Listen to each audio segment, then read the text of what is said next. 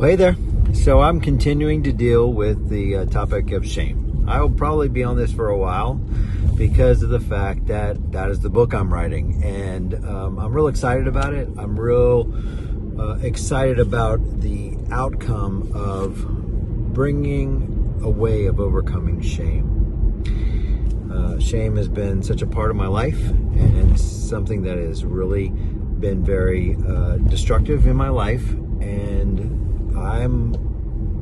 looking to have it completely eradicated in my life as well as in the lives of those I walk with and love. So I was thinking about shame today, and I'm looking at how much shame is rooted in comparison. We basically will take on data that we are accumulating from our world. I'm not as pretty. I'm not as thin. I'm not as big. I'm not as successful. I'm not as competent. I'm not as dot dot dot dot dot. It keeps on going.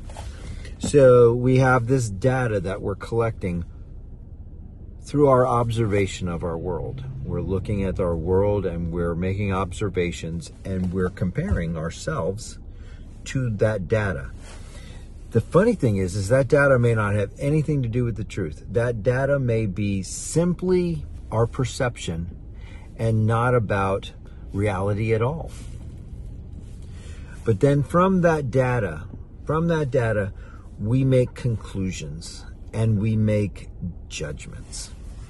And those judgments can sink us and tank us. It's amazing how uh, I'm not pretty as, I'm not successful as, I'm not liked as, I'm not dot, dot, dot. It's amazing. It's absolutely amazing how that data can bring such a dark cloud on our soul where we take that data where we don't match the grade, we don't meet the standard of what we think is supposed to be. It's tragic because it shuts us down. It makes us feel less than, and it's not supporting us in order to get us to where we want to be. It closes us down, it closes our heart down, and it makes us feel inferior, weak, less than. And it's a vicious cycle that spirals us down. We feel subpar, and that's just destructive on our lives. So, another thing I'm thinking about as it relates to shame how much of our spiritual life is based in shame, motivated by shame? Am I, again, taking from that data that I have gathered I'm not as spiritual. I don't read the word as much. I don't do this as much. I don't pray. I don't meet every meeting. I don't. How much of our spiritual life is rooted and motivated by shame? Talk about tragic. Talk about destructive. Talk about life sucking. Something that is supposed to be beautiful something that's supposed to be supportive, something that's supposed to be life giving, is motivated based on shame, on the shame that I'm not enough. Our relationship with, with our Christianity is intended to be based on relationship with Christ, relationship with the body, and it's based on love. Love is our motivating force. That was the intent. The motivating force is love.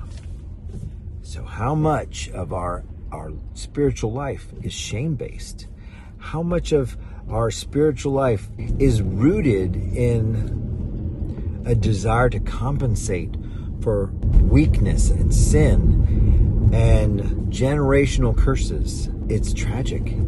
It's pathetic. And it's life sucking and I hate it. I absolutely hate it. It goes beyond our spiritual life. How much of our actions are shame based to compensate for where we feel we lack, where we feel like we're subpar?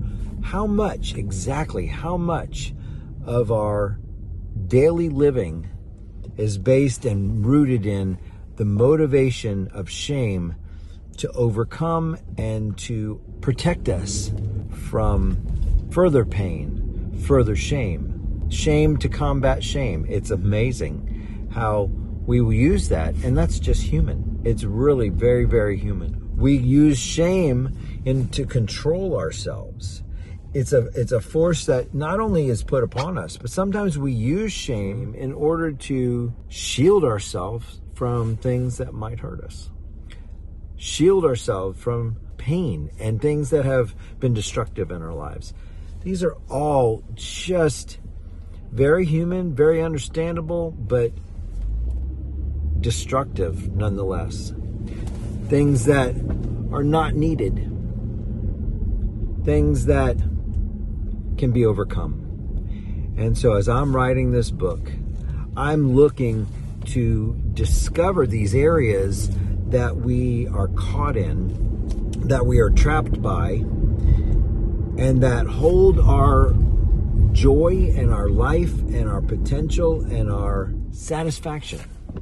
They hold us from, not bring us to. And I'm I'm looking to crush those areas. I'm looking to expose those areas. I'm looking to put those areas in the right light that they're destructive and they're soul sucking and life altering and we don't need them. So as I'm writing this book and I'm exploring shame as a motivating force and I'm exposing shame as a destructive and life zapping rather than life supporting function. I know there are positive ends of shame. We we know that if people are living shamelessly, that there is a positive nature to shame. Shame is an awareness of and an exposure of things in our lives that should change, things that are not correct, things that are not right, uh, things that don't fall in line with God and His heart for us. And we carry that shame because it's a, a red flag to say there's an issue here, there's a problem here. There needs to be an adjustment.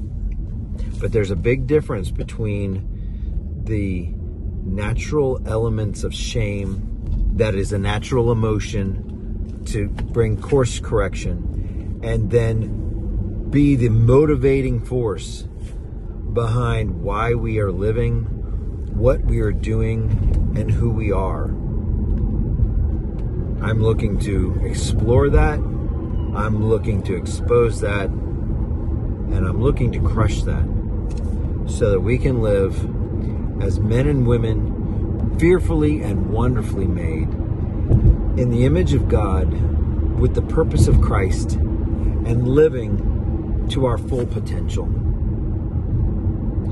So I continue to ask for your prayers as I dive into this topic. I ask you for the protection of my own heart as I'm exposing these things and as I'm exploring these things, I'm experiencing shameful things.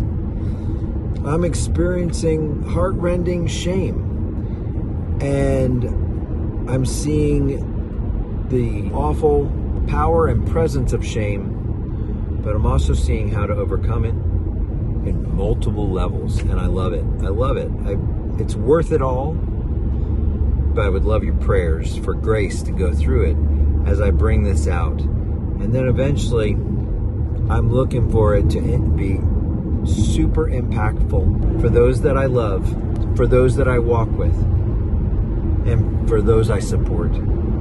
So I love you. I bless you. I thank you for listening. I thank you for responding. I thank you for your interest. And I praise God that I'm on this path because I'm looking to issue a death blow to such tragedy, as living under the thumb of shame and allowing it to define my life and my person. I never want it to be the case.